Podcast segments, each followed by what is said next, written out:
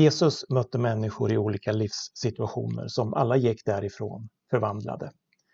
Det sägs inte alltid vad samtalen handlade om, men det går att förstå att Jesusmöten förändrar inifrån och ut. Så var det då, så är det idag. Välkommen till podden Jesusmöten. Nu med Annika Rahlston. Rubriken är Jag dömer dig inte. Du har fallit för frestelsen. Du har gjort något riktigt hemskt. Du skäms och du känner dig helt värdelös.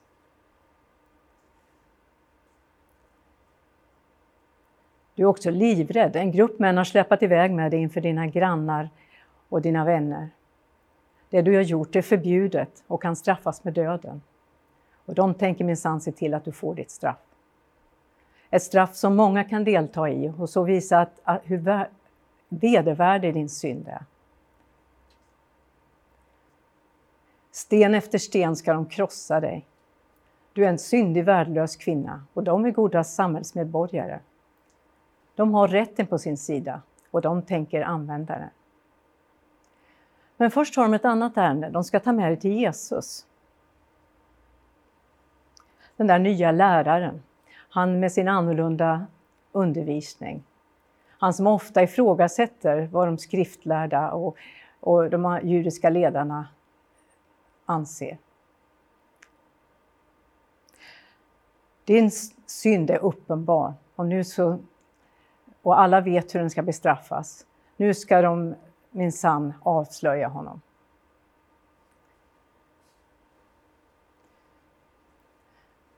Du inser att din situation är hopplös. Jesus kan ju också lagen. Han vet att det du har gjort borde straffas med döden. Där är han och hans lärjungar.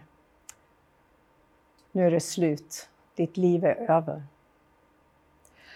Ni kanske känner igen den här berättelsen om kvinnan som varit otrogen. Så här beskrivs situationen i Johannes evangelium, det åttonde kapitlet, andra till elfte versen. Tidigt nästa morgon var Jesus tillbaka i templet och snart samlades allt folket omkring honom. Han satte sig då ner för att undervisa dem. Men då kom de skriftlärda och fariseerna med en kvinna som har tagits på bar gärning när hon var otrogen mot sin man. De ställde henne framför honom och sa Mästaren, den här kvinnan togs på bar gärning när hon var otrogen mot sin man. Moses lag säger att sådana ska stenas. Vad anser du? De sa så då de egentligen var ute efter att få honom att säga något som de kunde anklaga honom för. Men Jesus böjde sig bara ner och skrev på marken med fingret. När de fortsatte att kräva ett svar såg han till slut upp och sa Den av er som är utan synd ska kasta den första stenen på henne. Sen böjde han sig ner igen och fortsatte att skriva på marken. När de hörde det gick de bort, en efter en, de äldsta först. Till sist var det bara kvinnan som stod kvar framför Jesus. Då såg Jesus upp och sa till henne, Kvinna, vart tog, du väg? vart tog de vägen? Var det ingen som dömde dig? Nej, Herre, svarade hon. Då sa Jesus, jag tänker inte heller döma dig. Gå nu, men synda inte mer. En fråga som vi behöver ta upp inledningsvis är om den här berättelsen överhuvudtaget ska vara med i Bibeln. Ni kanske har sett att ibland så finns det eh, en, som en parentes runt den här berättelsen i Johannes evangelium. Och det beror på att, att den faktiskt inte finns med i några av de tidigaste handskrifterna, tidigaste grekiska manuskripten. Och på grund av det så är det en del som tycker det här borde tas bort. Men jag håller inte med. Den här texten har uppenbarligen etablerat sig som en äkta Jesusberättelse när de sammanställde Bibelns böcker och de fick sin slutliga form. Men avsnittet passar också väldigt väl in i det här sammanhanget i Johannes, Johannes evangelium. För han tar upp eh, i de här kapitlen att han upp igen och igen de konflikter som uppstår mellan de judiska ledarna och Jesus. Vi känner också igen Jesus intressanta sätt att hantera sina motståndare. Och även hans sätt att bemöta utsatta människor. hans förmåga att visa nåd utan att kompromissa med vad som är rätt. Avsnittet är inte heller likt några av de apokryfiska berättelserna där, Jesus gör fantastiska underverk. Istället så bryter den här berättelsen mot alla de värderingar som fanns på den tiden. Att en kvinna skulle klara sig undan sitt straff för äktenskapsbrott. Det var oacceptabelt och djupt provocerande. Augustinus, en av de tidiga kyrkofäderna, ansåg faktiskt att det togs bort av just detta skäl. Det ansågs för farligt att en sån möjlighet beskrevs i Bibeln. En annan fråga man ställer sig är, var är mannen? De säger att de har tagit kvinnan på bar gärning. Men då borde väl mannen finnas med också? Lagen sa nämligen så här. Om en man tas på bar gärning när han ligger med en annan mans hustru ska både mannen och kvinnan dö. Men här har de bara med sig kvinnan. Så vi ser direkt att hon särbehandlas. Mannen har de släppt iväg, trots att lagen som de säger sig hålla högt eh, säger något annat. Det ger en tydlig bild av att kvinnorna under Jesu tid levde under helt andra villkor än männen.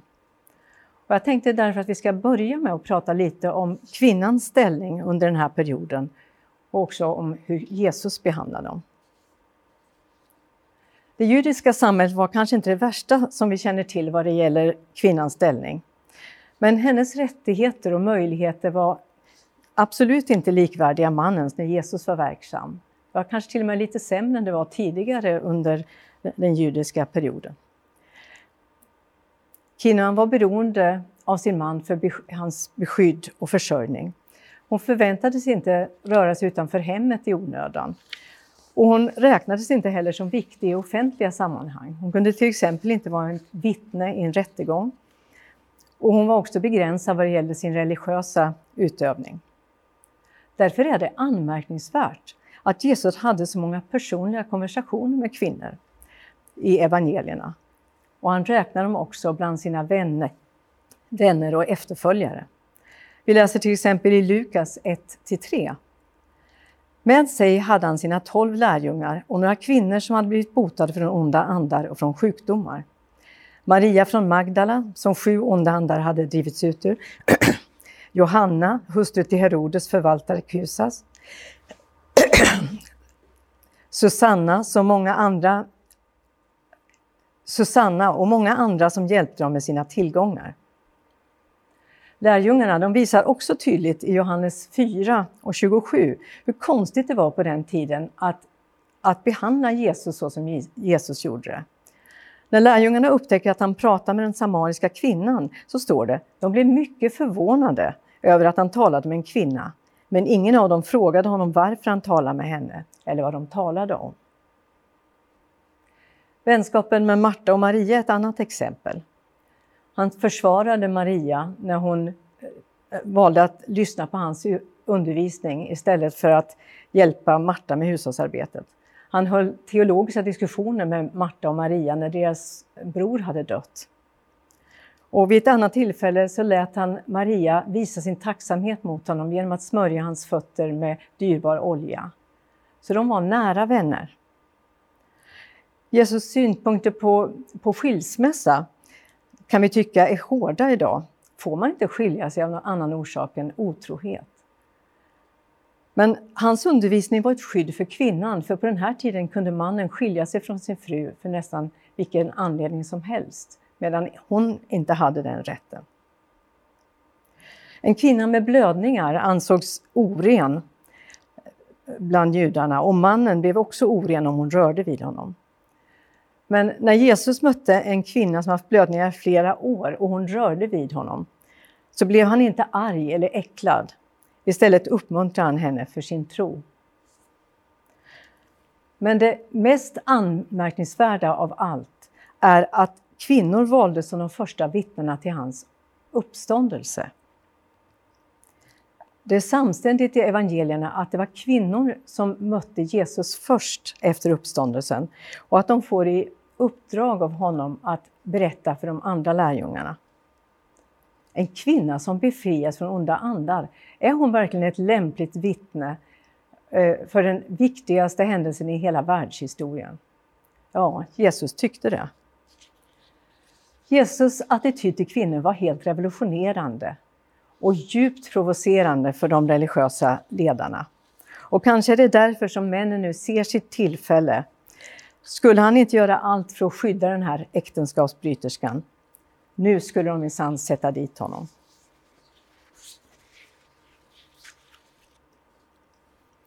De män som tar med kvinnan till Jesus ser henne inte som en människa utan som ett objekt som de kan använda. De är inte i första hand intresserade av att, att ta itu med hennes otrohet och skipa rätt. De vill komma åt Jesus och de behöver utnyttja kvinnan för att kunna göra det. Lagen säger att hon ska dö, men Jesus har rykte om sig att vara syndarnas vän. Han eh, brukar umgås med syndare och har blivit kritiserad för det och han älskar dem. Om han säger att hon inte ska stenas, då kan de bevisa att han inte är en, en äkta lärare. För lagen säger att hon ska göra det. Om man säger att de ska genomföra straffet så är han inte längre den som förlåter synder. Han är som dem, en vanlig rättrogen jude. Jesus drag, dragningskraft har ju varit just det, att han an, undervisar på ett annorlunda sätt, med auktoritet. Och att han ifrågasätter många av de judiska traditionerna. Och hans sätt att behandla människor är också helt annorlunda. Hur han än väljer i den här situationen så kommer det få stora konsekvenser för honom. Och för kvinnan förstås. Men Jesus han vägrar att delta i deras spel. Han böjer sig istället ner och ritar på marken och är tyst. De upprepar sin fråga. Ska vi stena henne? Vad säger du? Jesus ritar i sanden och struntar i dem. Tystnaden blir allt mer tryckande. Männen börjar bli stressande. Varför svarar han inte? Kvinnan vet inte heller vad som händer. Kommer Jesus hjälpa henne? Kanske samlas det också mer och mer människor runt omkring. Jesus är likgiltig inför allas påtryckningar. Han fortsätter att skriva på marken. Spänningen stiger. Uppmärksamheten på honom är maximal. Och plötsligt så säger han något. Den av er som är utan synd ska kasta den första stenen på henne. Jesus har i princip sagt att de kan sätta igång med straffet om de kan visa att de har rätten att döma. Det är intressant att se hur Jesus har förberett för det här. När männen först anlände så var de uppjagade och fast beslutna att, att se till att den här kvinnan blir stenad. Hade han sagt samma sak då, då hade de kanske ryckts med av stämningen och börjat kasta sten. Istället har han tvingat dem att vänta och att sakta ner. De har mer och mer påverkats av hans tystnad och lugn. De har undrat vad han håller på med och blivit helt fokuserade på honom. Tystnaden har spridit sig i gruppen och nu hör de hans svar tydligt och klart.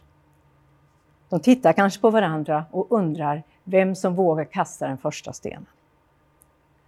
Den som gör det säger i princip att han är utan synd. Det är något som inte ens den mest hängivne jude vågar hävda inför Gud och människor. Och de äldsta som har mest självinsikt börjar gå bort ganska snart. Och en efter en lämnar de platsen. Till sist så finns ingen kvar där, utom Jesus och kvinnan. Nu är hon ensam kvar med den man som faktiskt har rätt att döma henne. Jesus är utan synd. Jesus är Guds son. Han är ett med Gud Fadern. Vad gör han då? Plockar han upp en sten? Nej, han tittar upp på henne och ställer en fråga.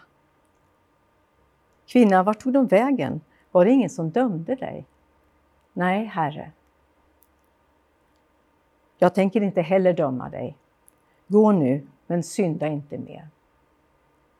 Så enkelt och så vackert. Han säger inte att hon inte har någon skuld, utan att han inte dömer henne. Och vi vet också från det som händer senare i Jesu liv att den förlåtelse som han ger henne nu, den får han betala för själv när han dör på korset. Kärlek och rättvisa möts i honom. Männen som hade anklagat henne förstod inte Guds hjärta. Att det han vill mest av allt, det är att vi ska komma tillbaka till honom. De älskade att döma. Gud älskar att förlåta. Jesus säger så här i Lukas 15. Jag säger er att på samma sätt kommer man glädja sig mer i himlen över en enda syndare som vänder om än över 99 rättfärdiga som inte behöver vända om. Du kanske känner dig som en värdelös syndare som varken Gud eller människor någonsin kan förlåta. Men Jesus säger, jag dömer dig inte heller. Han säger också i Johannes 6 och 37, den som kommer till mig ska jag aldrig visa bort. Du behöver inte vara rädd för att komma till Jesus med din synd. Ta allt som du bär på och lägg ner det inför honom. Låt honom förlåta dig, så kan du ditt nya liv börja idag. Amen. Du har lyssnat till en predikan av Annika Rahlston från Pingstkyrkan i Örebro. Nästa avsnitt En personlig Gud med Samuel Lindholm.